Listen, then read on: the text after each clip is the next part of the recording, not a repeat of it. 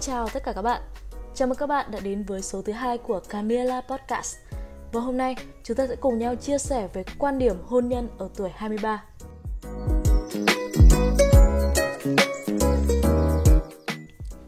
ba tuổi là độ tuổi mà không còn quá trẻ để gia đình cảm thấy sốc nếu mà một ngày mình thông báo rằng mình muốn kết hôn.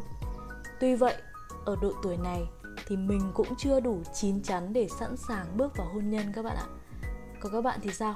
Khi mà các bạn ở độ tuổi này thì các bạn nghĩ gì về hôn nhân và các bạn có tin vào nó hay không? Mình từng có một thời gian ngắn thực tập tại Viện Kiểm sát thành phố nơi mình sinh sống và theo số liệu mình tổng hợp được thì chỉ trong năm 2019 đã có tới 811 vụ ly hôn được đưa ra giải quyết. Trong số đó, các cặp vợ chồng ly hôn ở độ tuổi từ 18 đến 30 chiếm đến 61,4%. Có đến 48,7% nguyên nhân ly hôn là do mâu thuẫn, tính tình không hợp. Khi mà xã hội càng phát triển, tư tưởng về single mom, single dad cũng thay đổi rất là đáng kể. Và cuộc sống độc thân làm cho người ta thoải mái hơn nhiều so với trách nhiệm của gia đình thì dường như điều đó đã góp phần làm cho chúng ta tự tin hơn để ký vào tờ đơn ly hôn mà chúng ta quên mất một điều vô cùng quan trọng rằng dù ở thời đại nào thì cũng có những giá trị cốt lõi không hề thay đổi tức là tình yêu bền vững thì luôn khó kiếm. Gánh nặng làm single mom single dad cũng không thay đổi. Đặc biệt, những tổn thương mà con cái chúng ta phải gánh chịu thì vẫn nặng nề như thế. Tới bây giờ thì các bạn có còn nghĩ cái tờ giấy đăng ký kết hôn chính là sự cam kết về một tình yêu bền vững hay không? Câu trả lời của mình thì chắc chắn là không rồi. Vậy thì chúng ta kết hôn để làm gì khi mà nó không thể đảm bảo cho tình yêu của chúng ta? Các bạn ạ cái tờ giấy đăng ký kết hôn mà lâu nay chúng ta nghĩ nó sẽ là ràng buộc của tình cảm ấy nó chỉ là một tờ giấy thôi. Một tờ giấy mà xé là sẽ rách đốt là sẽ cháy và nó chỉ tồn tại duy nhất trong lý lịch hôn nhân của các bạn thôi. Tức là sau này khi các bạn là người mới thì bạn sẽ phải trình bày trước pháp luật rằng bạn đã ly hôn và bây giờ bạn độc thân và bạn sẵn sàng để cưới người khác. Nó chỉ vậy thôi. Mỗi lần nghĩ đến cái đoạn này ấy, thì mình chỉ muốn đưa đến một kết luận nông nổi rằng hôn nhân ấy chẳng để làm gì cả. Các bạn yêu nhau thôi là đủ. Tại sao kết hôn để làm gì? Nhưng không, đấy chỉ là một suy nghĩ nhất thời thôi.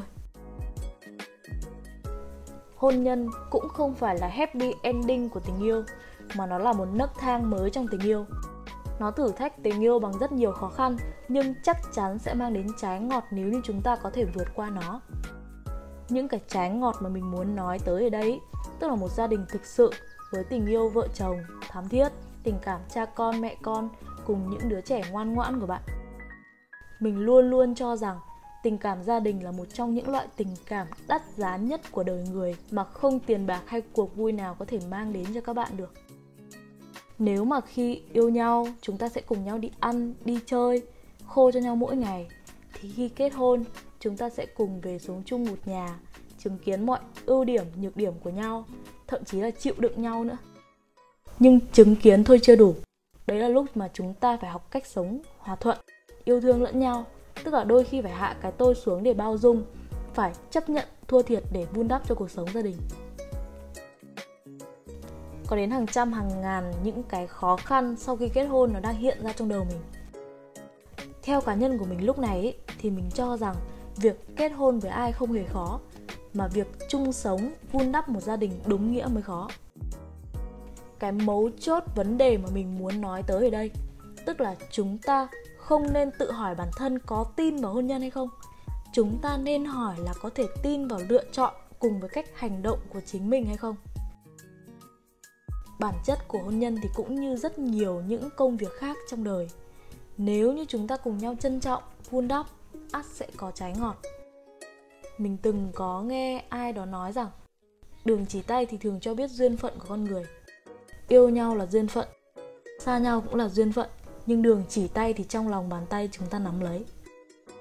Vì vậy, hãy cho phép mình được làm chủ cuộc đời của mình. Bạn có thể kết hôn, bạn cũng có thể không kết hôn. Chẳng ai có quyền phán xét bạn đang làm đúng hay sai. Nhưng mà bạn phải thực sự suy nghĩ thấu đáo, bạn phải làm chủ và trách nhiệm với hành động của mình. Để có một cuộc hôn nhân bền vững thì mình nghĩ rằng đây không phải là điều dễ dàng một cuộc hôn nhân bền vững cần rất nhiều sự quan tâm, đồng cảm, thấu hiểu. Cư xử khéo léo giữa các mối quan hệ trong gia đình, cùng nhau sẻ chia, cùng nhau giải quyết những áp lực công việc, kinh tế, vân vân. Đặc biệt đối với những bạn trẻ, mình biết là chúng ta còn trẻ, chúng ta còn vui chơi và còn những mối quan hệ cũng như những vấn đề muốn lưu tâm khác.